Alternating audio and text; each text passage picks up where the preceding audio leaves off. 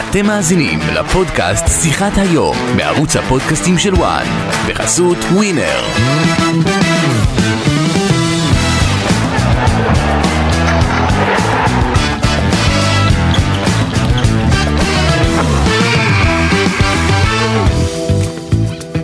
שלום שלום וברוכים הבאים לעוד פודקאסט שיחת היום, והיום אנחנו מארחים את אחד המאמנים הכי מנוסים בכדורגל הישראלי, מי ששמו נקשר עם לא מעט עליות ליגה, קבלן עליות, מאמן ששיר לא מעט קבוצות בליגת העל, אבל צריך להגיד לא קיבל מספיק צ'אנסים בקבוצות הגדולות, והיום הזמן שלו לנפץ כמה סטיגמות ודברים שנאמרו בעבר.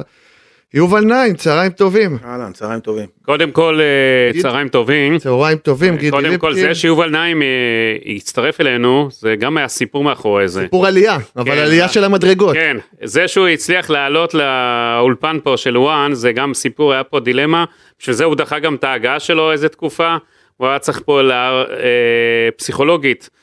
יובל, בוא תספר, 21 קומות, לא עלית הרבה זמן, נכון? מה הסיפור? הסיפור יש לי קלסטרופוביה, ויש תקופות שזה בא, ויש תקופות שזה הולך. אני חושב היום שברתי 3 שנים שלא עליתי במעליות. אני יכול לספר שהילדה שלי גרה קומה 18, ואני עולה לה ברגל.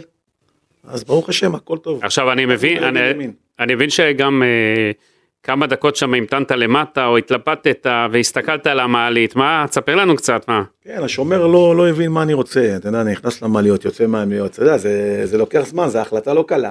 קבלן עליות, מה? בסוף הכל יסתדר, והכל מאחורינו. וכמה אנשים הפסידו איתך בהתערבות? אמרו לך שלא תעיז? הרבה אנשים, ואם אני הייתי מתערב עם עצמי, גם הייתי מפסיד, כי הייתי בטוח שאני אעלה ברגל, אבל בסדר. חיכינו לך פה ברגל, גם לראות אם אתה עולה ברגל, לא? לא. כבר הכנו את הכוחות הצלה. ואשתך הודעת שעלית ברגל כבר במעלית? וואלה, היא לא תאמין. אז אנחנו נהיה עדים לכך. וגם הסיפור העלייה, לא לקח כמה זמן, יצאת באיזה קומה, וזה, לא, אתה לא אוהב שעוד אנשים איתך. לא, בדרך כלל שאני לא במעלית, אז אני רוצה שזה יהיה רצוף. ואם היא מנעצרת באמצע ונכנסים אנשים, אז אני יוצא, ואחרי שהם מזמינים עוד פעם את המעלית, וקיצור. היינו צריכים, אתה יודע מתי לקבוע איתו? ב7 בבוקר, שאין פה תנועה, או בערב. אתה יודע, בערב אתה עולה פה חלק.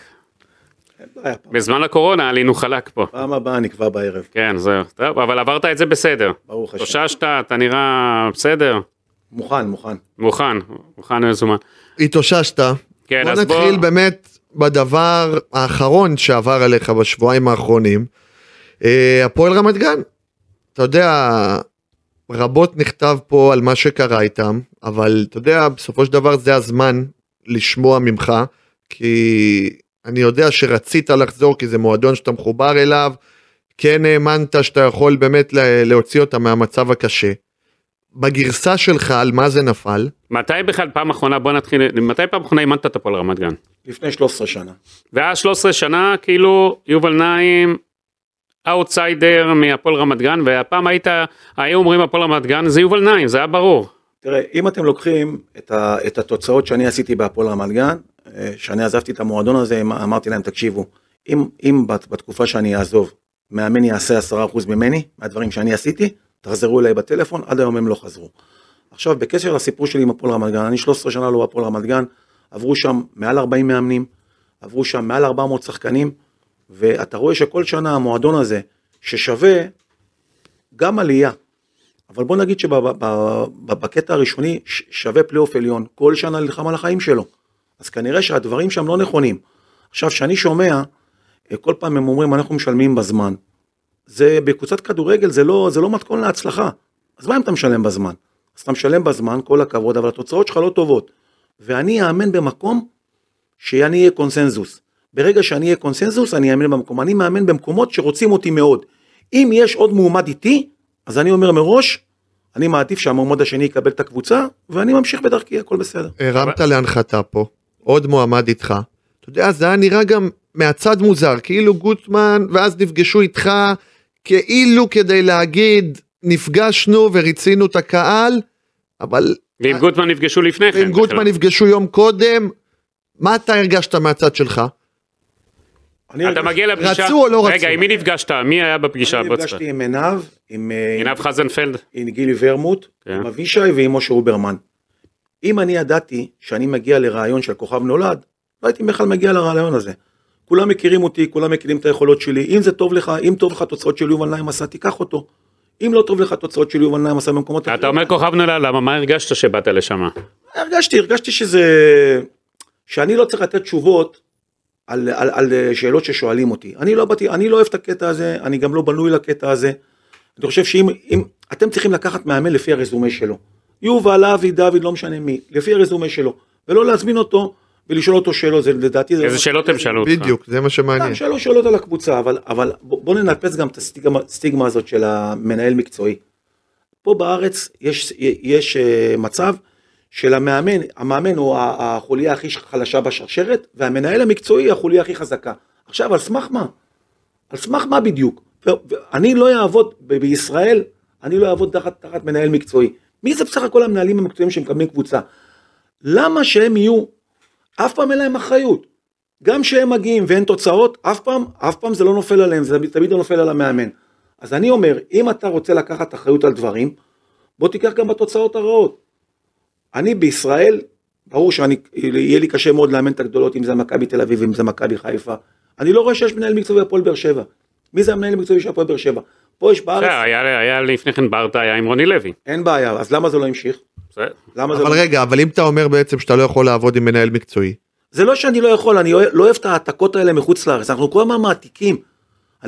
לא, אבל הלכת לפגישה עם הפועל רמת גן במטרה להתמנות. ידעת שיש לך מנהל מקצועי. עוד פעם, אני רציתי לראות איך אנחנו זורמים, אבל לבוא ולהגיד שיובל נעים, אני שואל אותך שאלה, אם אתה מביא את יובל נעים, ואתה רוצה שיובל נעים יקשיב סתם דוגמה לא' ב' ג', זה לא יובל נעים, אתה לא מקבל את יובל נעים.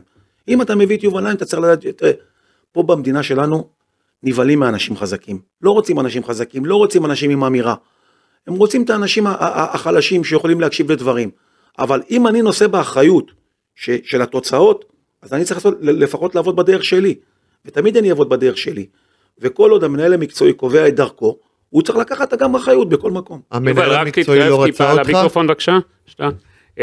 מה היה עם גילי ורמוט? בוא... גידי, אפשר לשאול את זה יותר ישיר. המנהל המקצועי לא רצה אותך? המנהל המקצועי העדיף את אורי גוטמן, בסדר, זכותו, אני אין לי בעיה עם זה. יש לי בעיה בכלל בקטע של הדרך. אין לי בעיה, זכותו לרצות מישהו רוצה, והם גם לא חייבים לשבת איתי, הם לא חייבים לי כלום, ואני גם לא חייב להם כלום, אני 13 שנה מסתדר ברוך השם בלעדיהם, ואני לא רואה שהם כל כך מסתדרים בלעדיי, אבל בסדר. הכי חשוב זה שהקבוצה תישאר בליגה. אני באתי במטרה שידעתי שהמשימה היא לא משימה קלה. אני יודע מה חושבים בהנהלת הפועל. היו כאלה שאמרו, בא לפגישה, לא מוכן, לא ידע את ההרכב, כל מיני שטויות כאלה. קודם כל אני גם יודע את ההרכב, ודבר שני... אבל בטח שמעת את זה שאמרו. אתה יודע, תמיד הם אוהבים להגיד הרבה דברים, אמרו גם דברים, הרבה דברים לא נכונים, זה בסדר, הכל בסדר. יובל נעים לא בא לפגישה להיות כוכב נולד.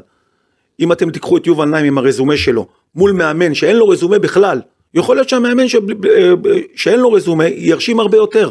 זה לא העניין פה. העניין פה מה אתה עושה מבחינת תוצאות, איזה קבוצות קיבלת ומה עשית. וברזומה הזה אני לא חושב שיש להם מישהו אותו... למה יובל, למה ורמוט לא רצה אותך? ורמוט, אם אתה שואל אותי, אולי הוא לא מכיר אותי, אולי העדיף את אורי גוטמן בגלל שאבא שלו אלי גוטמן אימן אותו. זה בסדר מבחינתי, זה ממש לא העניין.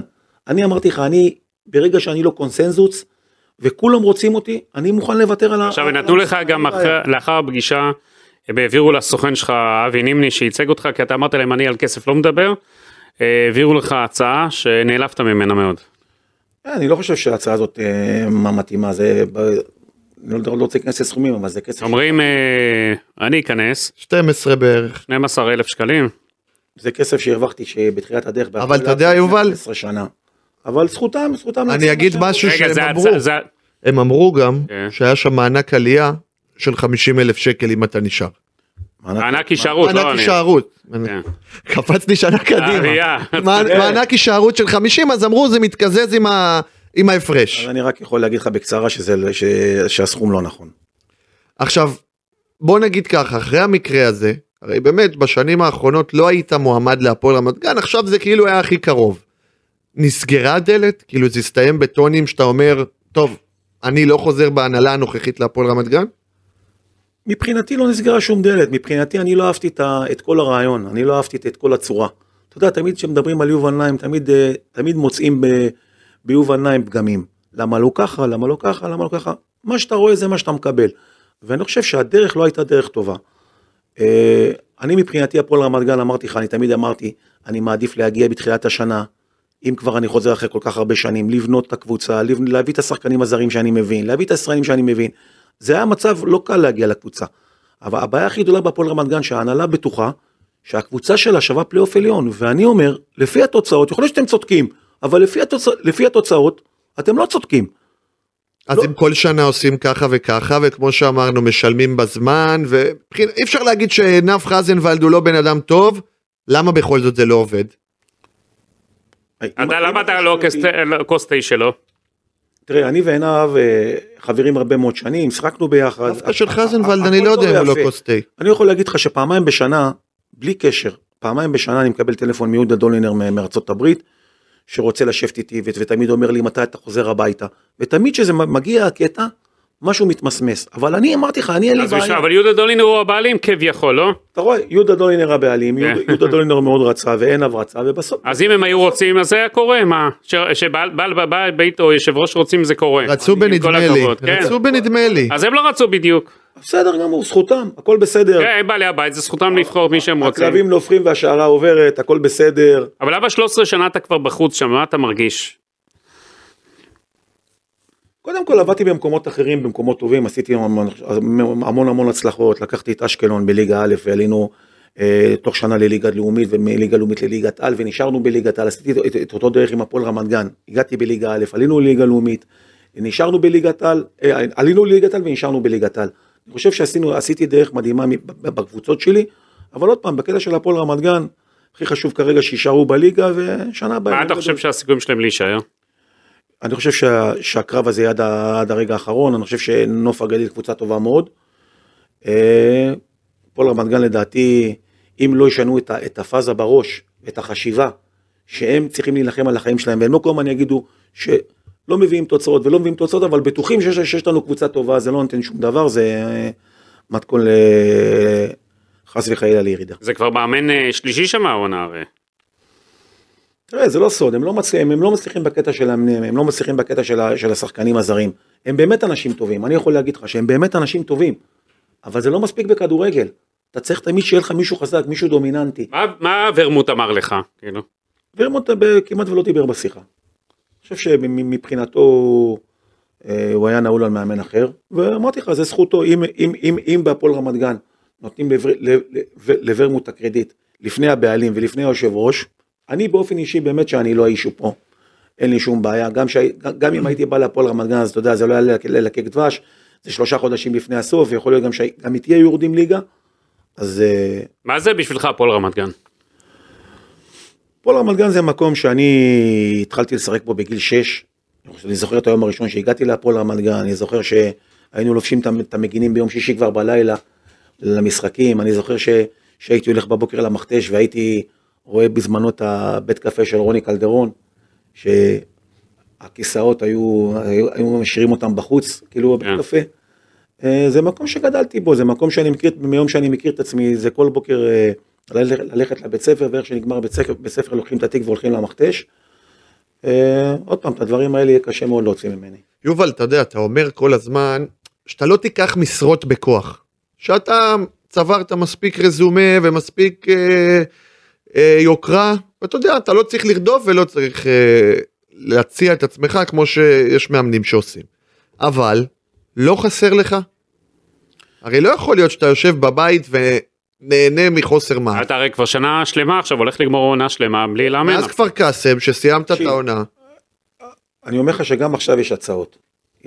גם עכשיו יש הצעות וגם היו הצעות לפני זה. אני לא אקח מקום שלא מתגמל אותי, כמו שאני חושב שצריך לתגמל אותי. אם אני הייתי, סתם דוגמה, כמו עובד בא, מחתים כרטיס, ולא אכפת לו מהמקום, הבעיה שלי שאני בכל מקום שאני מגיע, אני לוקח את כל האחריות עליי, לטוב ולרע. וברגע שאני רואה שיש קבוצה, שאני לא יכול לקדם אותה מבחינה מקצועית, שלא מתגמלים אותי כמו שאני חושב שצריכים לתגמל אותי, אז אני מעדיף לזוז, ושאנשים אחר ייקחו את המשרה. אבל אולי, בכדורגל הישראלי של 2023, אין את הקבוצה הזאת, אתה יודע, כמו שאתה רוצה, שתיתן לך מה שאתה רוצה, ויובל נעים של 2023 לא מתאים לכדורגל של היום, שבעלים מחתימים מאמנים צעירים בגרוש וחצי, ונותנים להם את הצ'אנס, וכדורגל לככה הוא הפך. תראה, כל הזמן מדברים על המעמד של המאמן. המאמנים עצמם מורסים את המעמד של המאמן, ואחרי זה באים בטענות. אני יודע בדיוק מה אני שווה, אני יודע בדיוק מה אני יכול לתת לקבוצות. מי שטוב לו עם הדבר הזה, סבבה. מי שלא, גם בסדר, אני ממשיך קדימה. לא כתוב בתנ"ך, שוב הניים צריך לאמן כל שנה כדורגל, הכל בסדר, החיים ממשיכים. וכל עוד שאני לא אקבל מקום, שאני חושב שאני אהיה קונסנזוס, אני לא אקבל. אבל אתה לא מפחד להישכח קצת? לא, ממש לא. ממש לא. אתה יודע, יש מאמנים, נגיד סתם דוגמה, רובי ונתר ישב בחוץ 10 שנים כמעט. עכשיו כבר לא מדברים אליו, אתה לא מפחד שזה ייקח עוד ועוד זמן אם אתה תמשיך במרכאות להתעקש? אני לא מפחד, אני יודע בדיוק מה אני שווה, ואם נראה עין בעין עם בעלים, מה שאנחנו רואים, ואנחנו צריכים לראות ביחד את האופק של הקבוצה, אז יכול להיות שאני אקח, ואם לא, נמתין. בואי נחזור רגע להפועל רמת גן, מה אתה חושב הבעיה הכי גדולה של הקבוצה הזאת שאתה רואה מבחוץ, כאילו למה חוסר ההצלחה הזאת, למה הפועל רמת גן שוקעת כל הזמן בתחתית הליגה הלאומית, מדשדשת שם, לא מצליחה להתרומם, מה הבעיה שלה, אתה יודע, הכסף ששמים שם, אנחנו עם קבוצות אחרות, עולות ליגה, הם אפילו פלייאוף עליון, אתה יודע, כל שנה אותו סיפור, מחליפים מאמנים ומאמנים ומאמנים, כמה מאמנים כבר התחלפו שם בשנים האחרונות, זה כמו גרביים שם, אני חושב טוב. אני יכול להגיד לך שבשיחות שהיו לי עם עיניו, הטעויות שלהם זה בבחירת האנשים, גם בבחירת לדעתי המאמנים וגם בבחירת השחקנים, ברגע שאתה טועה בבחירת השחקנים, אין לך סיכוי להצליח, והמשפטים האלה אנחנו משלמים בזמן, אתם משלמים בזמן, אתם עושים את העבודה שלכם, אבל למה השחקנים לא עושים את העבודה שלהם? אתה יודע, כל הזמן אומרים, יש אווירה טובה, מה זה אווירה טובה? מה זה נוער עובד? אווירה טובה יש שמנצחים גם. כן, אבל הם לא מנצחים. לא, אז אני אומר, אני לא קונה אווירה טובה. ברור. שחקן יכול להיות חבר הכי טוב של השחקן השני, בדקה 90 הוא מפסיד, הפסד זה לא יעזור. התוצאות הטובות מביאים אווירה טובה. וברגע שאתה לא מצא 3-4 חודשים, אז השחקנים בלי מצב רוח, וכל האנשים מסביב בלי מצב רוח. אתה מכיר שם אנשים והכל, מה אתה שומע משחקנים מהכיוון שם, של חדר ההלבשה, מה אתה שומע בלגן שם שיש? את האמת, אני לא מתעסק יותר מדי בפועל רמת גן, זה לא משהו שאני... ברור לי, אבל אתה יודע, אתה הכל מגיע אליך, אני יודע. לא, זה לא עניין שמגיע אליי, אני מסתכל, אני עוקב אחרי המשחקים, אני רואה את התוצאות, ברור שברגע שהתוצאות לא טובות, אז לאף אחד אין מצב רוח, וכמו שאמרתי, הפועל רמת גן צריכה לשנות חשיבה, ולא לחשוב שהם קבוצה טובה, והם יכולים להיות בפלייאוף העליון. אתה חושב שאולי יהודה דולין ועיניו חזנפלד מיצו את עצמם שמה, אחרי כל השנים שחוסר ההצלחה הזאת אולי, הם צריכים לפנות את המקום שלהם למישהו אחר שיבוא ייקח את הקבוצה? תראה, מבחינת הניהול, אני חושב שהם עושים עבודה טובה מאוד, אתה לא שומע את הפועל רמת גן בכותרות שחייבים כספים וזה, אבל המטרה בכדורגל זה להתחרות. לא, יאמר לזכותם, משלמים בזמן, כמו שאמרנו. אבל אני חושב שהם צריכים במקביל לעבודה שהם עושים, לשים בעל מקצוע דומיננטי, שיקח את האחריות עליו, וכמו שהם מנהלים את הצד הניהולי בצורה טובה, ככה צריך... מה אתה חושב על כך שאינה וחזנפלד בכה, באחד המשחקים האחרונים של הקבוצה, ראינו פשוט דמעות שלו בגלל המשחק של הקבוצה שלו? קודם כל אני מבין אותו, אני יודע שהוא גם טיפוס רגשן, אני מבין אותו, אני גם מבין, שאתה מסתכל בצורה כוללת, אתה מבין גם למה הוא בכה.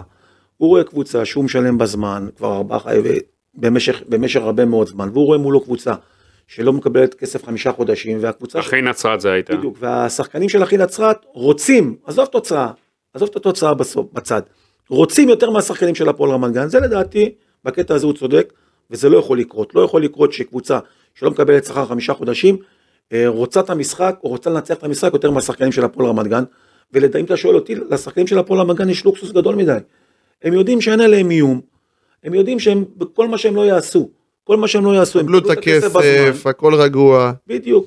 תגיד, שאתה מסתכל על הפועל רמת גן, וכל האווירה מסביב, אתה הרי גם טיפוס רגשן בסופו של דבר, גם מה שאנשים רואים, אתה גדול ממדים והכל, אבל יש לך נשמה הרי טובה, מי שלא מכיר אותך, ואתה רגשן, זה קצת עובר לך בראש, קצת גם כזה רגש שאתה רואה את ההפסדים, ומה שקורה, ושאתה לא שמה בסופו של דבר. תראה, ברור שאני רואה דברים שאני יכלתי לעזור. ועוד פעם, זה לא עניין של תחושות, זה עניין של עובדות. אם אתם תשימו בכתבה סתם דוגמת הדברים שאני עשיתי בהפועל רמת גן בשנים שהייתי, מול השנים שלא הייתי, אתם תראו שזה בכלל, זה דברים לא דומים, אבל תמיד היו אוהבים להגיד, זה חבר שלו, והוא חבר של אלה, והוא חבר של אלה, כל מיני סיפורים, כל מיני אגדות, אתה מבין, והיו תמיד מושכים את זה לכיוונים לא טובים. אני רוצה שתסתכלו על בקטע המקצועי, תסתכלו בקטע המקצועי, יובל סיפק את הסחורה או לא קיבל את הסחורה? כמה באמת יובל פגע בך, התדמיות שלך, שהרבה שנים יש לך חברים שחלקם תויגו לעולם התחתון, אתה יודע, וכל מיני חיוצא בזה, שהיית גם מסתובב איתם הרבה תקופות, כמה זה פגע לך בקריירה, אתה חושב שאם לא היית אולי מגיע אחרת, כי שייכו לך כל מיני דברים? קודם כל זה פגע, אי אפשר להגיד שזה לא פגע, אבל אני חי עם זה בשלום, חי עם זה בשלום, תראה, אני גדלתי במקומות מסוימים והלכתי בדרכי, אנשים אחרים גדלו איתי והלכו למקומות אחרים, זה לא עניין שלי, זה עניין שלהם, אבל אם תיקח את החברים האלה היום, הם כולם יצאו מזה, הם הבינו שהדרך הזאת היא דרך לא טובה, ואני לא אמחק את החברים. הם יצאו, חלקם גם, חלקם גם, בוא נגיד, יצאו מזה בלי חלקי גוף, בלי דברים, זה הבחירה שלהם, כל אחד בוחר את הבחירות שלו. אני חושב שאף פעם לא הכנסתי את הקטע הזה, את הקטע של המקצועי, החברים שלי אף פעם לא התערבו בדברים האלה. היום אני יכול להגיד לך שהאנשים האלה, הם יצאו מהעולם הזה, הבינו שהעולם הזה, הוא לא דרך טוב, דרך לא אומרים את זה אפילו, זה לא דרך טובה, וממשיכים. אני אומר, זה שהצלחת להיות סביב האנשים האלה הרבה שנים, ולא ליפול לתאום הזה, זה גם לא קל, כאילו, בטח ניסו למשוך אותך איזה תקופות, דברים, מה? תמיד הם יודעים שאני בקטע מקצועי, ואף פעם אני לא מתערב בדברים, ואני גם לא רוצה לשמוע דברים, כי התעסקתי בספורט, ואמרתי, אם אני בספורט, אני עד הסוף בספורט, ואם אני לא רוצה ללכת לספורט, אז אני אלך לדברים אחרים, זה לא עניין. צריך להיות מנטלית חזק מאוד. צריך להיות מנטלית חזק מאוד, אבל אני קיבלתי החלטה שאני לא בנוי לדברים הזה, לא בנוי לעולם הזה, והלכתי בקטע של... אבל אתה יודע, יש תדמיות, כמו שגידי דיבר עכשיו, בואו נתייחס גם תדמיות מקצועיות, אמרו מוטיבטור, ואתה יודע היום עם כל הקדמה, ספות וידאו, ואנליסטים, וכל הדברים האלה, איך אתה עם זה? אני שואל אותך שאלה, אני מאמן עוד מעט 21 שנה, אתה יכול להיות 21 שנה מוטיבטור? עכשיו אתה יודע מה, אני אגלח איתך יותר מזה, מוטיבטור זה לא מילת גנאי, אני רואה הרבה מאוד מאמנים שצריכים להיות מוטיבטורים והם לא מצליחים. אתה מבין, אבל מה זה משנה? בואו נשים את התחושות בצד, בואו ניקח תוצאות, אני שואל אותך שאלה, היום אתה הולך להירשם, דיברנו על זה. נכון, אתה הולך להירשם לאוניברסיטה. אתה רוצה להירשם לאוניברסיטה, מה אומרים לך? תביא את הגיליון ציונים. תביא תוצאות, איפה למדת, מה עשית, ולפי זה מקבלים אותך או לא מקבלים אותך. תראה, אני יכול להגיד לך דבר אחד, סטיגמות, בלתי אפשרי לשנות. אני אומר לך, זה בלתי אפשרי לשנות, וזה שנים על שנים, ואני מכיר את זה מהרבה מאוד אנשים, שיש עליך סטיגמה מסוימת, אתה לא מסוגל, אתה לא תצליח, ואתה לא צריך להילחם בזה, כי אתה לא תצליח, זה סתם. אבל לא להילחם, אבל זה פוגע בך, אני זוכר שאז אמרת לי גם ברעיון, יש כאלה, באים עם חולצה לבנה, חולצה שחורה, אני אגיד לך יותר מזה, אולי זה יישמע לאנשים, בצורה מצחיקה, ואתה יודע, כל רעיון שאני עושה, אני מקבל מאות טלפונים, שאנשים אין להם אומץ להגיד את הדברים שאני אומר. אני אומר שבישראל, אם אתה לובש חולצה לבנה ואתה משלב ידיים, הרבה יותר מעריכים אותך מאחד שלובש חולצה שחורה ומשתולל. חשבת לעבור לחולצה לבנה?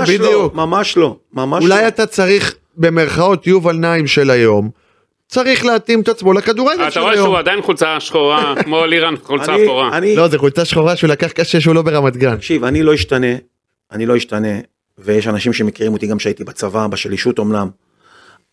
אני לא אשתנה, זה יובל נעים, אני גם לא רוצה להשתנה. אבל אתה משלם על זה מחיר? אז אני משלם על זה מחיר, אבל זה פרנסה שלך. אני משלם, ברוך השם. לא כדאי להוריד, לא רוצה להגיד להוריד מהאגו, אבל אתה יודע, להתאים את עצמך. לא עניין של אגו, תראה, הקמתי משפחה, ברוך השם יש לי שתי ילדים בריאים, ברוך השם יש לי אישה טובה, ברוך השם יש לי נכדה חדשה, הכל בסדר, אני ממשיך בחיים שלי, סבא יובל. לא חסר לי כלום, ואני אומר, כל אחד שיתעסק במה שלו, אני לא אשתנה בגיל 56, אני גם לא רוצה להשתנות. אתה יודע, יש הרבה דברים שאתה יודע מה, הייתי מגיע לפגישה, אתה יודע מה, אני אספר לך את הסיפור, אתה מגיע לפגישה עם קבוצה, הם רוצים שאתה תשקר בפגישה, הם רוצים שאתה תגיד דברים שאתה לא מאמין בהם, אני לא אעשה את זה, אני לא אחד כזה. אז סתם דוגמה, אם אתה בא סתם דוגמה... בוא תן לנו דוגמה, מה זאת אומרת לשקר? אני אתן לך דוגמה, הם רוצים שתגיד שהקבוצה שלהם קבוצה מצוינת, שאתה תשנה אותה, שלדעתך אתה תגיע לפלייאוף העליון, ויכול להיות גם שתעלה ליגה. עכשיו, כל הדברים האלה הם שקר, אתה לא מאמין בהם, זה לא יכול לקרות, אבל הם רוצים שתגיד, זה הדברים שהם רוצים לשמוע. אבל מה קורה? בא מאמן, מספר להם את הסיפור הזה, ואחר כך שהוא... הם מאמינים בזה של עצמם. ואין קשר בין מה שהוא אמר לבין התוצאות. אני לא אעשה את זה, אני אגיד... אתה בררן? אני לא יודע מה זאת אומרת בררן. אתה אומר שאתה לא לוקח כל משרה, ולא... אתה דעתן. אני אגיד לך עוד סיפור, אני לפני שנה הלכתי לפגישה עם שמשון כפר קאסם, ואשתי אומרת לי, לאן אתה הולך? זה המוצאי שבת, ואמרתי לה, אני הולך לפגישה עם שמשון כפר קאסם, אמרת לי, די, מספיק, אתה לא תחתום שם וזה. ואני קיבלתי שם סכום מטורף, ואני לפני שאני חותם, אני אומר לך משהו שאני לא צריך לעשות, לפני שאני חותם, זה לא שאחרי שאני חותם, אני מתקשר להבינים, אני אומר אותו, שמה, תכין סכומים כאלה וכאלה, עזוב שהוא לא האמין, ותשלח את החוזה. ואני לפני שאני חותם, ואני אומר לך שזה משהו מטופש, משהו לא חכם, ואני אומר לו, תקשיב, אין לך קבוצה, אתה לא יכול לעלות ליגה, במקרה הטוב אנחנו נהיה בפלייאוף בין 2-5, כי אני קיבלתי את המשרה שהקבוצה הייתה במקום העשירי, ואני אומר לך, זה לא חכם לעשות את זה, זה יותר חזק ממני, לבוא ולהגיד את האמת, ומי שרוצה, ידע, שגם אם יובל נעים, יש לו דברים קשים להגיד אליך, הוא יגיד לך אותם בפנים, ולא יגיד אותם למישהו אחר, זה אני, יכול להיות שזה... אז אתה אומר את זה בפגישה, מה הוא אומר לך? בדיוק, אבל אם אתה גם אומר לו את זה, ליאב סרסור... לא, דרך יאב ואח שלו, סעיד סרסור, יאב ואח שלו. אז למה, אם אתה באמת אומר שהלכת, אמרת בפנים, הקבוצה ככה והקבוצה ככה, כן לקחת את זה בסוף? לקחתי את זה במטרה להגיע לפלייאוף. לא, אבל אמרת לו שהקבוצה לא... הסתפקת בפלייאוף? מה הוא אמר לך? כי זה האמת. הסתפקת בפלייאוף? כמעט הוא עלה ליגה, אבל... אני לא האמנתי, קודם כל שאני הגעתי, אז אתה, שאתה לא מגיע בתחילת השנה, אתה לא יכול להביא גם שחקנים שאתה רוצה, כי השחקנים כבר חתומים במקומות אחרים, ותוך כדי צורך, הצלחנו לשנות את הקבוצה, להגיד לך שאני האמנתי לו, ועשינו באמת קבוצה טובה, פספסנו את העלייה, היה איזה מהפך בסוף, מה זה? לא, אני חושב שהמשחק הראשון זה היה משחק שהייתי חולה קורונה. מי זה? עם כפר שלם? קבילי או מה זה? זה היה בפלייאוף, אבל לפני זה איבדנו, אני חושב, היינו צריכים להיות במקום הראשון. עשינו 2, קיבלנו גול דקה 96 בבית מאפו, עשינו 2-2, ובכל פעם משחק אחד שהייתי חולה קורונה בקסייף, הפסדנו 2-0, זה קצת עצר לנו את המומנטום, אבל בסדר, עשינו עכשיו עונה גדולה שם. אתה יודע, עכשיו, בוא נעצור רגע, נחזור לשוק המאמנים. אם אנחנו מסתכלים עובדות, כי זה קרץ, כי דיברת על לבוא באמצע עונה. כל המאמנים שבאו השנה לליגת העל, ויש לא מעט מאמנים שיש להם שם, אם זה קובי רפואה ורוני לוי, ועוד 2-3, שבאו באמצע עונה, ולא, אני קורא לזה, זה כבר לא להפוך את הקבוצה, זה להפוך אותה מקבוצה שלא מפסידה לקבוצה שעושה טקו. ראה ערך סילבס בהפועל תל אביב. איך אתה מסביר את זה? תראה, קודם כל בוא נעשה סוף לקטע של המאמנים. אני חושב שיש היום מאמן אחד שאפשר לקרוא לו בכיר בארץ, וזה ברק בחר וגיא צרפתי. אלה המאמנים הבכירים שאפשר לקרוא להם בכירים. אומנם הם קיבלו את מכבי חיפה, יש להם את מכבי חיפה. עכשיו, שאר המאמנים היא תיקח אותם. ברגע שאין להם חומר שחקנים של קבוצה גדולה, אתה רואה שגם התוצאות שלהם חלשות. גם לברק יש, מה? אם תשים את ברק בחר עכשיו בקבוצה קטנה יותר. אבל הוא לא שם. הוא לא שם. בסדר? אני אומר לך סתם דוגמה, רוני לוי... הוא גם הוכיח את עצמו בבחינת... הוכיח את עצמו שהוא קיבל. יש מאמנים שלאורך שנים, כל מה שהם לא יעשו, הם יחשבו כמאמנים בכירים. ממש לא, ממש לא. זה עניין אחר שהם לא מקבלים. תראה, בישראל לקבל קבוצה גדולה, זה מאוד מאוד קשה. כי מכבי חיפה, אחרי עידן ברק בחר, אני לא רואה אותה ממנה מאמן ישראלי. אני ממה שאני יודע, ואני חושב שאני יודע קצת, היא לא תמנה מאמן ישראלי. היא תלך למאמן זר. מכבי תל אביב במשך שנים ממנים מאמנים זרים. מה אתה חושב על מכבי תל אביב אגב, מה שקורה שם? מכבי תל אביב, אני חושב שזה כישלון גדול מאוד, אני חושב שבבחירת השחקנים, בבחירת הזרים, אין להם זרים משמעותיים, השחקנים הישראלים שחשבו שיגיעו מחול וישנו את הקבוצה, לא עושים את זה. אני חושב שצריך לשים לב פעם אחת ולתמיד, בין שמות של שחקנים, לבין יכולת של שחקנים. אתה מביא שמות של שחקנים, סתם דוגמה שהלכו לחול וחזרו. אתה לא לוקח ברשמון שהשחקנים האלה לא שיחקו, אתה יודע מה, חצי שנה. והם חוזרים לא דומים לשחקנים שהם יצאו, ובדרך כלל זה מה שקורה. מכבי תל אביב היום לא יכולה לאיים על האליפות, גם אם מכבי חיפה, אני אומר, אמור שלי, ואמרתי את זה לאורך כל השנה, שמכבי חיפה תיקח אליפות פחות טובה, יותר טובה, יש לה את הסגל הכי טוב, יש לה זרים מצוינים, 5 מ-6 זרים שלה מצוינים, שחקני הגנה מצוינים, שרים מצוין, אני חושב שפיירו, מכבי חיפה הייתה צריכה להביא שחקן יותר טוב, תראו, זה שחקן מאוד, זה משהו מאוד מוזר קרה עם השחקן הזה, בליגת האלופות הוא סיפק את הסחורה, זה נראה שהוא מתאים לסגנון משחק מסוים, ובליגה הוא לא מספיק טוב, אני חושב שמכבי חיפה בשביל לשדרג את עצמה, צריכה להביא חלוץ הרבה יותר טוב מפיירו. אני חוזר רגע למכבי תל אביב, דיברת על שחקנים שבאו, חזרו פחות טוב, והזכיר גידי גם את המאמנים, אולי הגיע הזמן שיבוא למכבי תל אביב מאמן ישראלי, כי אנחנו רואים שכל המאמנים הזרים שהיו, בוא נגיד נחלק את זה לשניים, בחמש שנים הראשונות היו פה באמת תותחים שכל אחד מהם מתקדם, אם זה פטר בוס לאייקס, אוסקר לליגה ספרדית, ומי היה שם עוד? פאולו סוזה שבאמת היה מאמן מצוין, עכשיו בנבחרת פולין. אבל, בוא נגיד את האמת, חוץ מאיביץ' כל השאר היו פה ליטובידי גל וכל מיני כאלה, וארבלדזה ואוקנובי, בוא נגיד ככה, לא מצדיקים את התואר של להביא מאמן זר. אני מסכים איתך, אני חושב שבעידן של ג'ורדי באמת היו פה מאמנים מצוינים, שאתה רואה, הלכו והתפתחו באירופה, בליגות גדולות, בקבוצות טובות, אני מסכים איתך שהשלב השני של המאמנים הוא פחות טוב, אבל לבוא ולהפיל הכל על איתור קרנקה הזה, אני חושב שזה לא יהיה הוגן. למה? כי זה לא יהיה הוגן, הוא קיבל... כי הוא בא באמצע עונה, אבל יובל, אני ראיתי את המשחק האחרון של מכבי תל אביב, בלי לפגוע, אתה יודע מה, הם הזכירו לי את מכבי רמת המדרש של שנות ה-80. ואני ראיתי את זה מהמגרש, וראיתי את השפת גוף שלו, וזה לא זה. מכבי תל אביב, לדעתי, פעם אחת הייתה, ואנשים התחילו לחשוב, שכאילו היא יכולה לזכות באליפות, וזה היה אחרי המשחק עם מכבי חיפה. כי היא שיחקה הרבה יותר טוב, רק במשחק הזה. מעבר למשחק הזה, אני חושב שמכבי תל אביב, לא יכולה בכלל לחשוב על אליפות, לא בגלל... אבל מה זאת אומרת? בשביל זה הביאו אותו. לא הביאו אותו בשביל פלייאוף עליון. אז הם לא מספיק טובים. 9 מ-18, זה לא נכשל בינתיים? כרגע הוא נכשל, אבל אני אומר בגדול, מכבי תל אביב לא מספיק טובים, בלי קשר, אתה יודע, כולם מסתכלים, אומרים 8 הפרש ממכבי חיפה, זה לא קשור ל8 הפרש. זה הכדורגל גם. מכבי תל אביב, כמו שהיא משחקת, היא לא שווה אליפות, וגם אם מכבי חיפה לא תיקח אליפות, מי שתיקח אליפות זה הפועל באר שבע, זה לא תהיה מכבי תל אביב. יובל, בוא רגע נחזור לעניינים שלך. שאתה מעצב את עצמך פה עם המאמנים בארץ, איפה אתה שם את עצמך?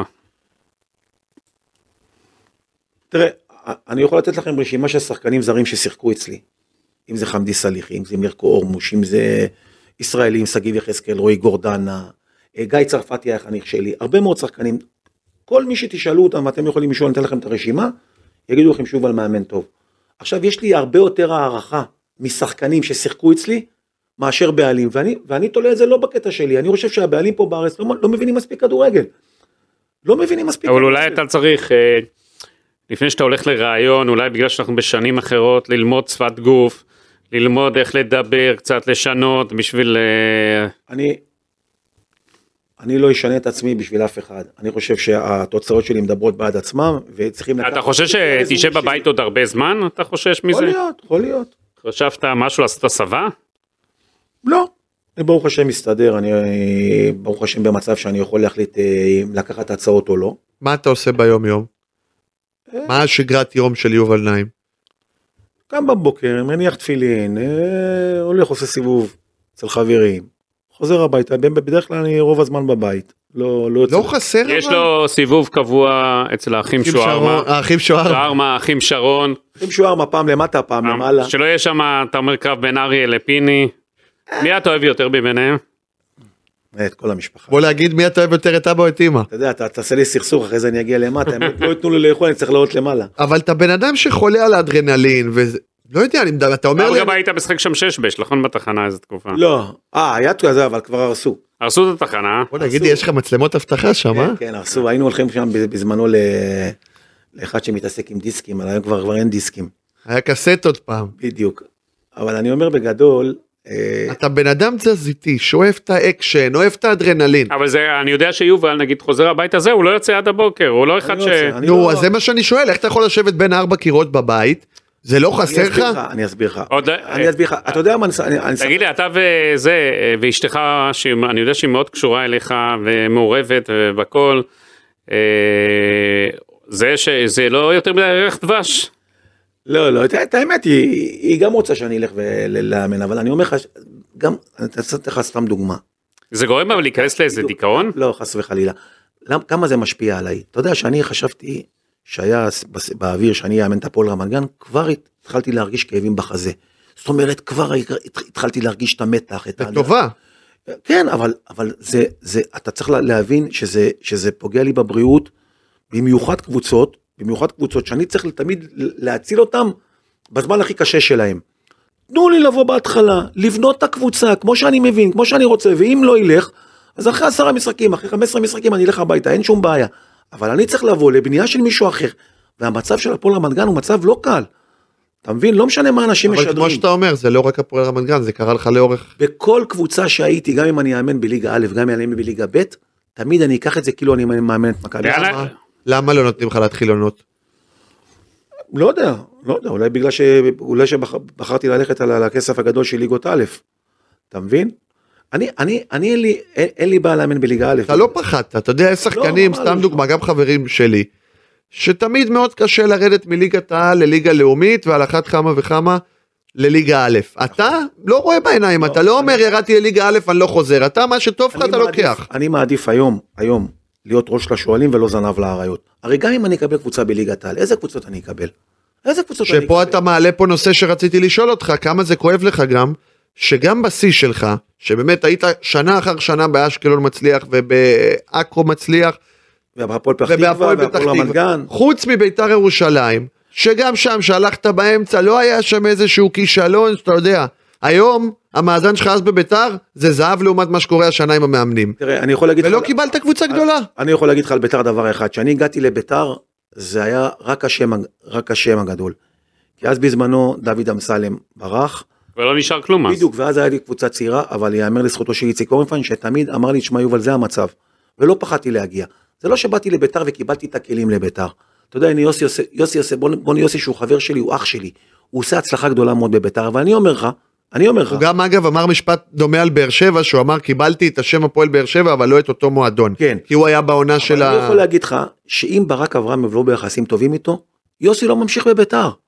בתוצאות שהיו בתחילת השנה, יוסי לא ממשיך בביתר. זה נכון, הוא כבר היה לקראת ארנגולת. אתה מבין, אבל בגלל שברק... ואז הוא התאושש. בדיוק, אבל סתם דוגמה, אם תיקח שפתאום מגיע בעלים אחר, זה לא היה קורה כל ההצלחה הזאת, כי יוסי לא היה מאמן את ביתר. אתה מבין? לא נותנים לו, אבל ברגע שהאמינו בו, אתה צריך סביבת עבודה שמאמינים בך. אני תמיד אומר לאנשים, דרך אגב, גם זה מה שאמרתי שישבתי עם הפועל רמת גן. אם אתם רוצים אותי, אתם צריכים לחשוב ולהיות בטוחים שאני המאמן הכי טוב בעולם בשבילכם. אם לא, אל תיקחו אותי. מה מונע קבוצות מלקחת אותך? לא יודע. במיוחד קבוצות גדולות. אני יכול להגיד לך ש-90% מהאנשים לא מכירים אותי בכלל.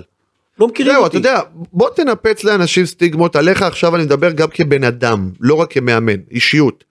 אתה יודע, כולם חושבים יובל, הכוחני, הגבוה, המאיים מבחינה חזותית.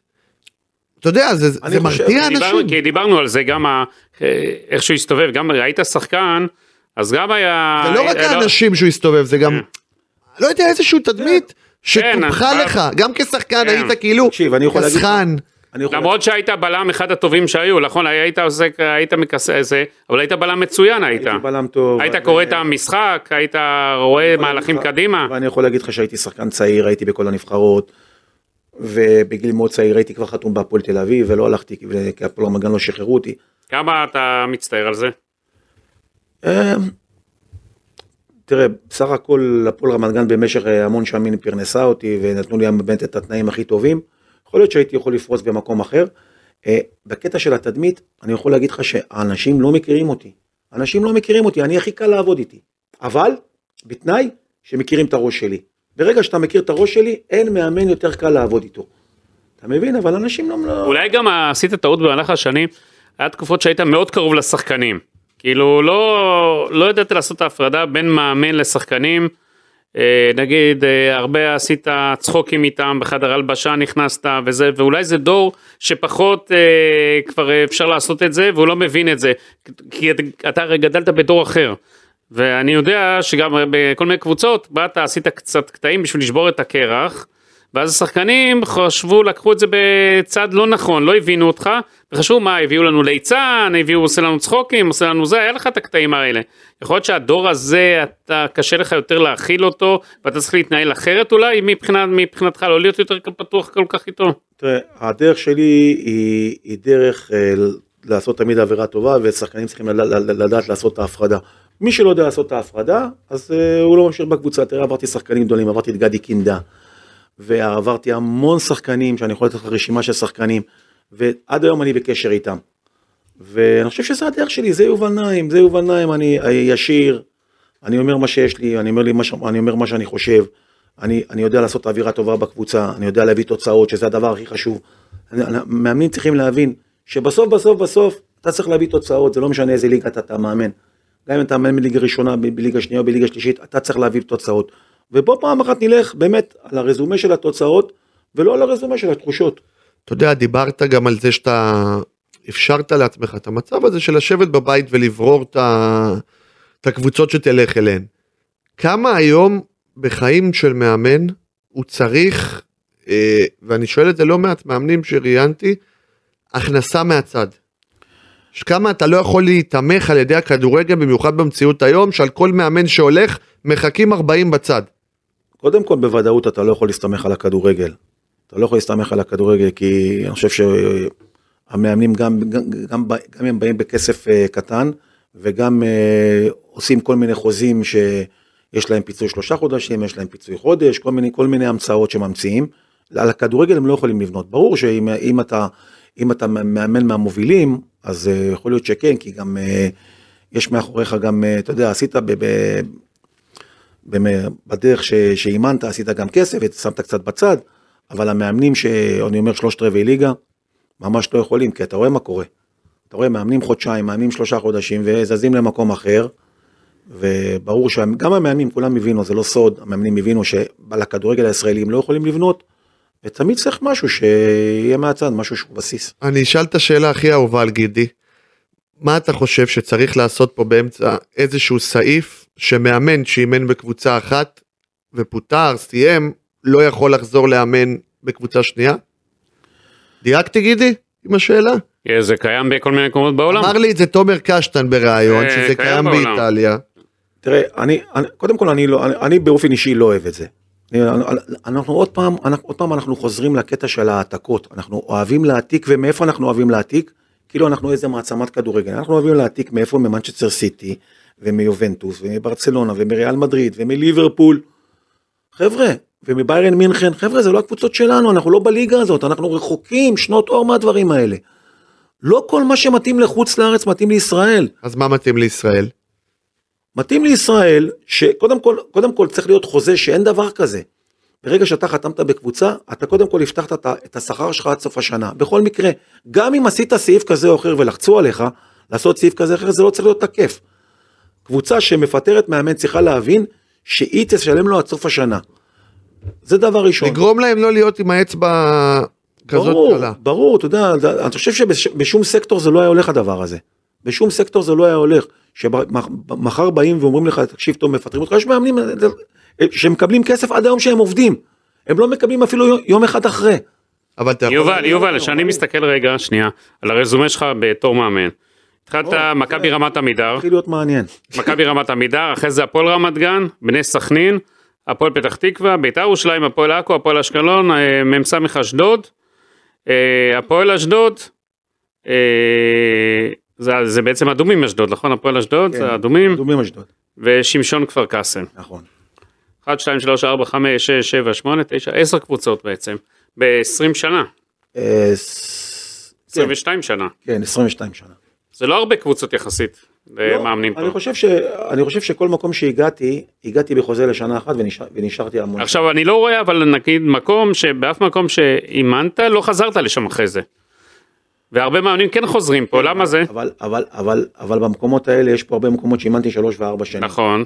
אשקלון אימנתי 4 שנים. הפועל רמת גן 4 שנים. הפועל רמת גן 4 שנים, אז אם אתה מוריד את השנים האלה, תראה, אני יכול להגיד לך שאני מאוד רצוי בכל המקומות שאימנתי. בכל המקומות שאימנתי.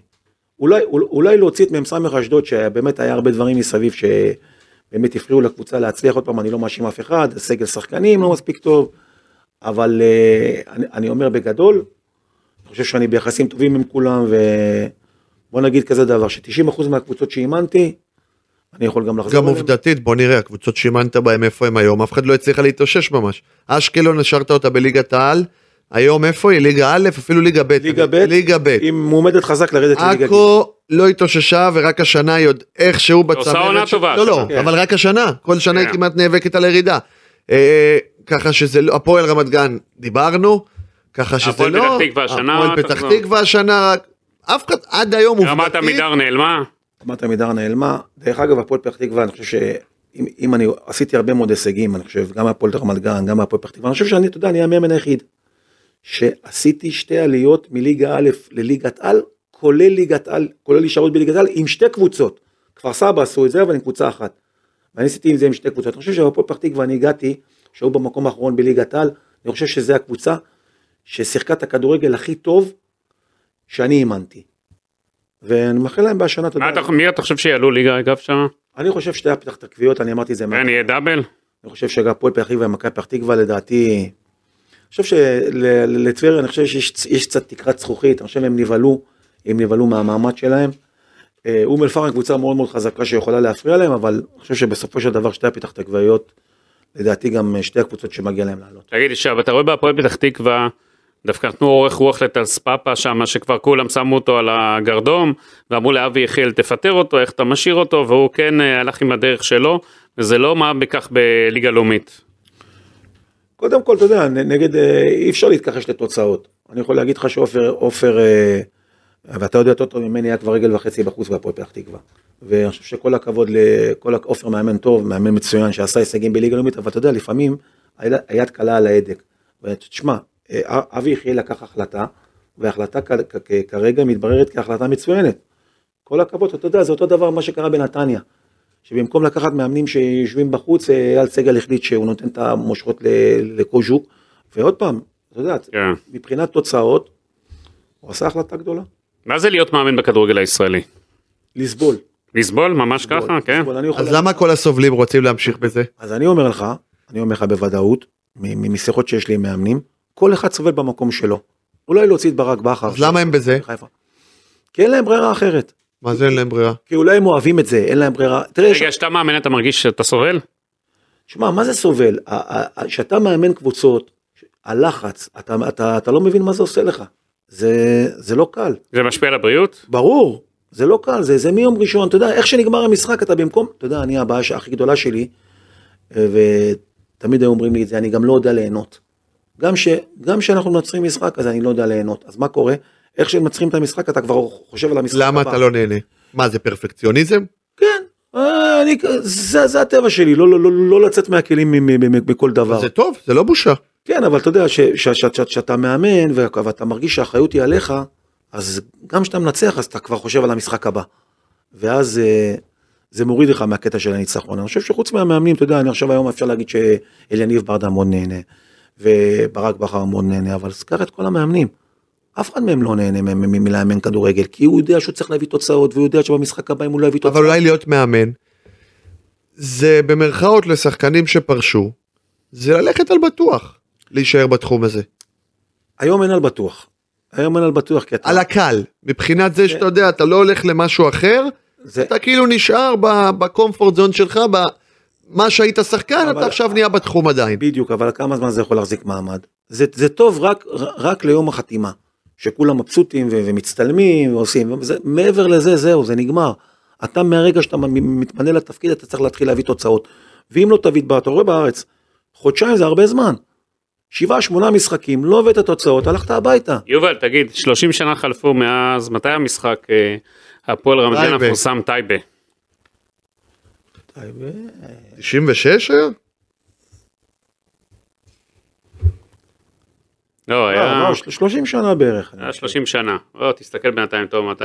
אני מנסה לאתר, כן. הייתי חי אז, אני לא זוכר אפילו. אני הייתי במשחק הזה, ואני הייתי למעלה שם בעמדה, מעל הגג שם במחתש. אין כמו המחתש, אה יובל, אתה מתגעגע למחתש? אין מגרשים כאלה, אתה יודע, אני הייתי לפני... הרבה שנים לא הייתי שם, והייתי שם לפני איזה שנה. 96, צדקתי. וראיתי מה קורה שם מבחינת מה בנו שם, זה משהו מדהים. אין כבר את המגרשים האלה בתוך השכונות, אני חושב שהמגרש היחיד שנשאר זה המגרש באשדוד. מה, כל המגדלים שראית שם? טירוף. יש כל מיני ששם גרים במגדלים, זה? כל מיני בחורים טובים, כן. כן, נהנו שם מה... הכי מבאס שאנחנו לא נהנינו. יש כאלה שאתה מכיר שנהנו? יכול להיות. יכול להיות. בקיצור, במשחק הזה, הרי היה מהומת אלוהים שם בסיום. שם... לא בסיום, זה... תוך כדי המשחק, לקראת הסיום. המשחק פוצץ. אני זוכר שהיה פאול לטובת טייבה, ושחקן שלהם, שחקן אחד שלהם נכנס לחומה, אתה יודע, כמו שהיום אי אפשר הרי להיכנס לקו של החומה. פעם זה האפשרי. הם כבר שכללו את זה. בדיוק, ואז שחקן אחד שלהם נפל, והכוון נראים את הדגל, וקיבלתי אדום, ורצתי לכוון, נתתי לו קטנה, ומשם פוצץ המשחק. וגם לשחקן שם נתת קטנה. לא, לשחקן, דווקא לשחקן לא נתתי. וגם בחדר... אתה יודע, תמיד הייתה שאלה, נגח או לא נגח. וגם אחרי זה במסדרון. הקטנה שלך זה גדולה של אחרים. המסדרון הקטן הזה, הצר שם שהיה, בין החדרי הלבשה שמה, בצד ימין שבמחתש, אני זוכר את זה עד היום, היה גם אומת אלוהים, ואז רבת שם עם רפיק חג'יחי, זיכרונו, רפיק חג'יחי שכבר מת מאז, ראש עיר טייבה, שהוא היה האיש והכל יכול מאחורי טייבה. כן, היה משחק, אני חושב. אתה והוא כמעט מכות שם הלכתם גם. תשמע, היה מאומת אלוהים, טייבה באו עם המון קהל, הפועל רמת גן בא עם המון קהל, עם הרבה אמוציות במשחק. אני יכול להגיד לך שבאמת, הוא היה בחור טוב, זאת אומרת, הוא היה בן אדם טוב והגון, הוא בא אחר כך לבעדת משמעת ואמר שכל מה שחושבים שיובל עשה, יובל לא עשה, אני חושב שבאמת אני תמיד אזכור לו את זה. סיפור הזה עשה לך קצת קטם אז? לקריירה שלך ככדורגלן. מה אז קיבלת עונש? לא, אני חושב לא קיבלתי הרבה, קיבלתי חודש וחצי, חודשיים, אבל... ניצלת בנס. אבל אז זה היה כאילו קטע של פגרה. אז היו לומדים גם, אתה יודע, זמן, שמחשבים גם את הפגרה. הוא בקושי היה לו... ברקוביץ' היה שמח עם זה עכשיו עם העונש. הוא לא שחקתי 2-3 משחקים כל הסיפור הזה. כן, הוא היה יצא איתך גבר. יצא איתי מעל ומעבר, באמת. אתה אז חששת שאתה הולך לשלם ביוקר, לא? מאוד. חששתי מאוד, כי המשחק הזה, אתה יודע, תפס הרבה פוקוס והרבה כותרות. זה פתחת מדורות חדשות, זה היה טרפת שם, פשוט מה שהיה שם בסוף המשחק. היה משהו, באמת משהו ענק. מבסוט שזה נגמר בצורה קלה. אתה היית, זה היה אחד הרגעים הפחות מבחינתך בקריירה, כאילו... ברור, הייתי בפחד רציני מאוד שאני אותו הולך לגמור את הקריירה. תראה, ברגע סתם דוגמא. וכמה היית אז? 30 כמעט. אפילו פחות אני חושב. שנת 97, אתה יליד כמה? 67. 30 כמעט. 29. אתה יודע, יש לך חששות שאתה יכול פתאום לקבל סתם דוגמא פגיעה בשופט. פגיעה בשופט זה הרחקה לצמיתות. אז חוץ מהכדורגל אין לך שום דבר. אבל ברוך השם. זה ריסן אותך קצת אחרי זה, או המשכת להיות כזה... לא, ברור שזה ריסן אותי, אתה יודע, אתה מקבל בום, אתה מקבל את הפחד הזה שאתה יכול לקבל הרחקה לצמיתות, אז ברור שזה מרסן אותך, אבל בסך הכל אני חושב שהייתה לי, גם בתור שחקן הייתה לי קריירה יפה, וגם בתור מאמן. איפה הולכת הקריירה שלך כמאמן? כמו שאמרתי, אני צריך למצוא... אתה להגיד ששן בלילה שאתה הולך לישון, אתה אומר, איך יכול להיות, אני יובל נעים, יושב בבית, כבר עוד מעט גומר עונה שלמה, ויש פה כל מיני מאמנים שמאמנים, ואני למרות מה שעשיתי, אני משלם פה מחיר, מה? כי גם, היית הרי, בחרת גם, נראה לי בחירות גם לא טובות בשנים האחרונות, אדומים אשדוד, אתה יודע, אבל עלה איתם. אבל, אז אני אומר שאנשים אומרים בחירות קשות, תאמין לי שאם אני אגיד לך את הנתונים, אתה גם היית בוחר את הבחירות שלי. אני יודע, מצד אחד אני יודע שיש מאמנים שתיתן להם כל סכום, הם מפחדים שאתה אומר להם ליגה לאומית, הם רועדים שאתה אומר להם ליגה א', סתם דוגמה, אם גם תיתן להם 100,000 שקל, הם לא יאמנו, לא בליגה לאומית ולא בליגה א', אבל סתם דוגמה, אם אתה לוקח את ההצעות של ליגה לאומית ואת ההצעות של ליגה א', וההצעה של ליגה א' היא פי 4 מההצעה של ליגה לאומית, אז מה אתה תבחר? ללכת לליגה לאומית רק בשביל להיות בכותרות? אז אני עושה מה שטוב לי, כל החיים עשיתי מה שטוב לי. בדיוק, מה שטוב לי אני עושה, ואני לא בוכה. ובאמת, ברור שיש לי את ההרגשה הזאת, איזה מאמנים פה שאני לא יכול לאמן, אבל עוד פעם, זה לא משהו שאני מתעסק בו, אני חי את החיים שלי, אני עושה את הדברים שאני צריך לעשות, זהו. איך אתה עם הדור של המאמנים הצעירים?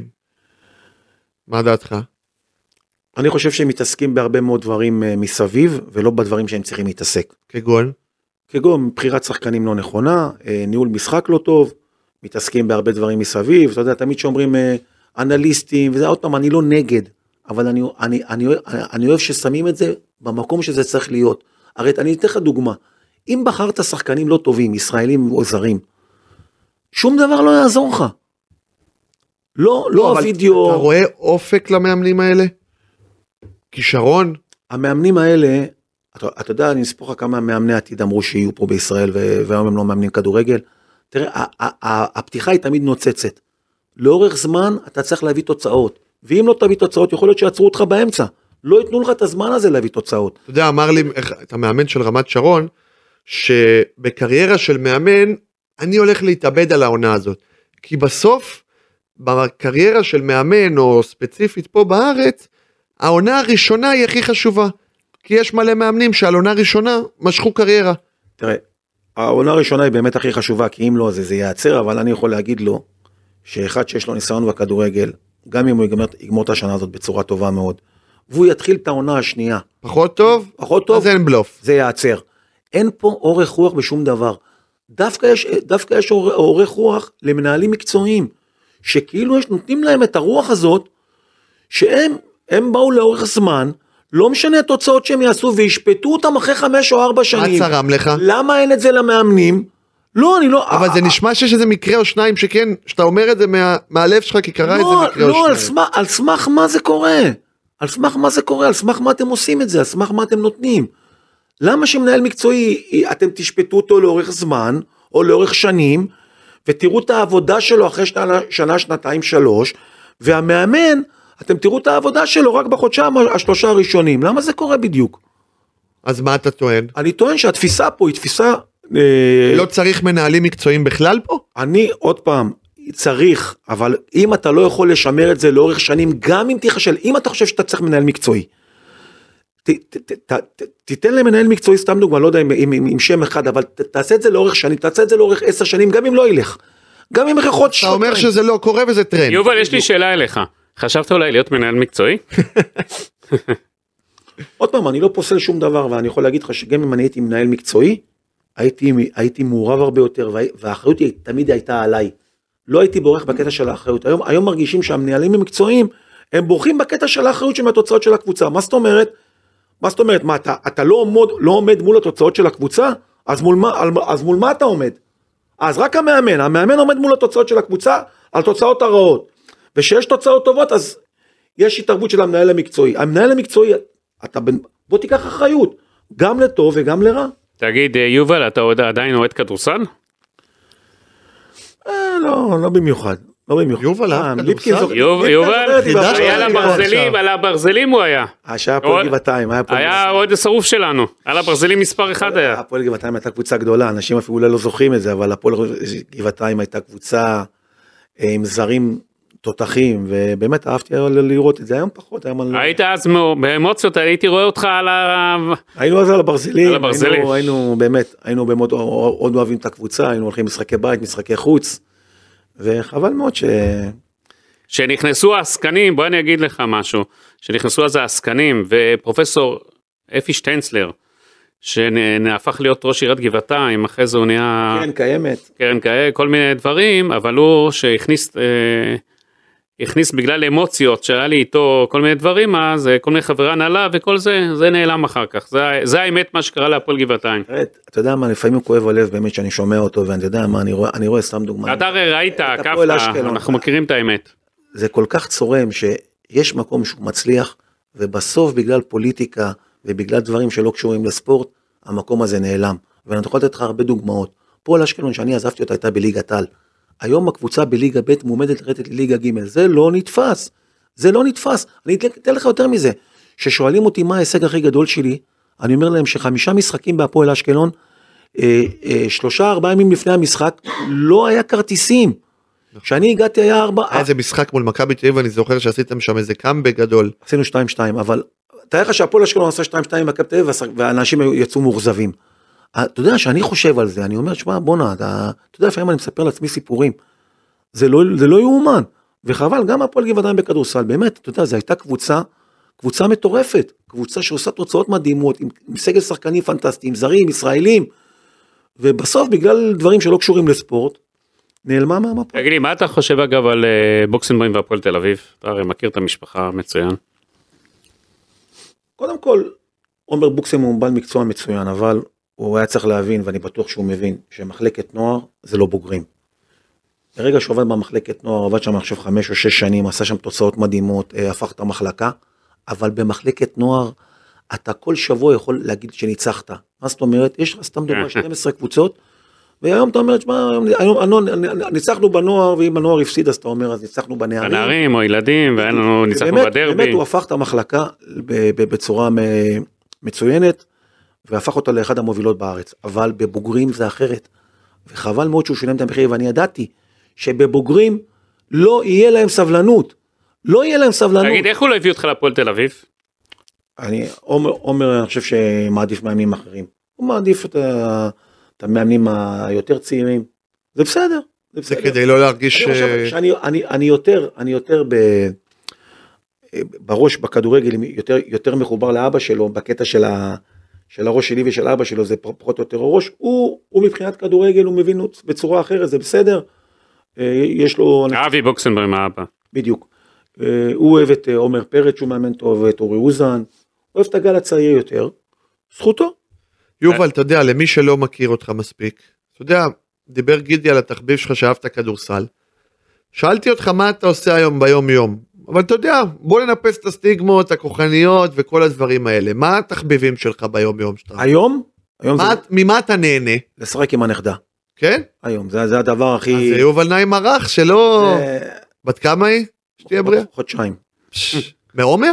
לא, מאמבר ועמית, הילדה שלי. שוערת היורשת. כן, אבל אני חושב שאתה יודע, אתה מרים אותה והכל? אתה מקבל פרספקטיבה אחרת לחיים, שאתה רואה את הדברים האלה, שאתה רואה את המשפחה, שאתה רואה את איך, אתה רוצה לראות את הילדים שלך מתקדמים, מתפתחים, אתה מבין? ולא את כל מה ננעל בכדורגל, אם קיבלתי את המשרה הזאת או לא קיבלתי את המשרה הזאת, זה ממש לא מעסיק אותי. זה ממש לא מעסיק אותי, אתה יודע, אני בדרך שלי והולך קדימה, ואני בטוח שהכל יהיה בסדר. יובל נעים, אתה והפועל רמת גן, לסיום, אתה והפועל רמת גן עוד תהיו עוד ביחד פעם? אני מאמין שכן, אני חושב שאני אחזור להפועל רמת גן בדרך. זה שהם יהיו בליגה לאומית או בליגה א'? אני מקווה מאוד בליגה לאומית, אבל אתה יודע, גם ליגה א' לא מפחידה את יובל נעים. אם צריך להגיע לליגה א' ולעלות את הקבוצה, עד ליגת העל, אני חושב שזה מה שיקרה. אתה יודע, אנחנו מסיימים תמיד באיחול, מה נאחל לך ומה זה? רגע, השאלה, יובל. אם הוא יפתח את העונה הבאה. לא, אתה תרד במעלית עכשיו פה? איך זה הולך להיות, או שתרד ברגע? זהו, שברת? משהו אחד טוב יצא לך כבר. אני חושב בדיוק מהרעיון הזה, מה שהדבר הכי טוב שהייתי במעלית. אני גם ירד במעלית, הכל בסדר. עד תחילת העונה הבאה, יובל נעים חוזר לאחת משתי הליגות הבכירות?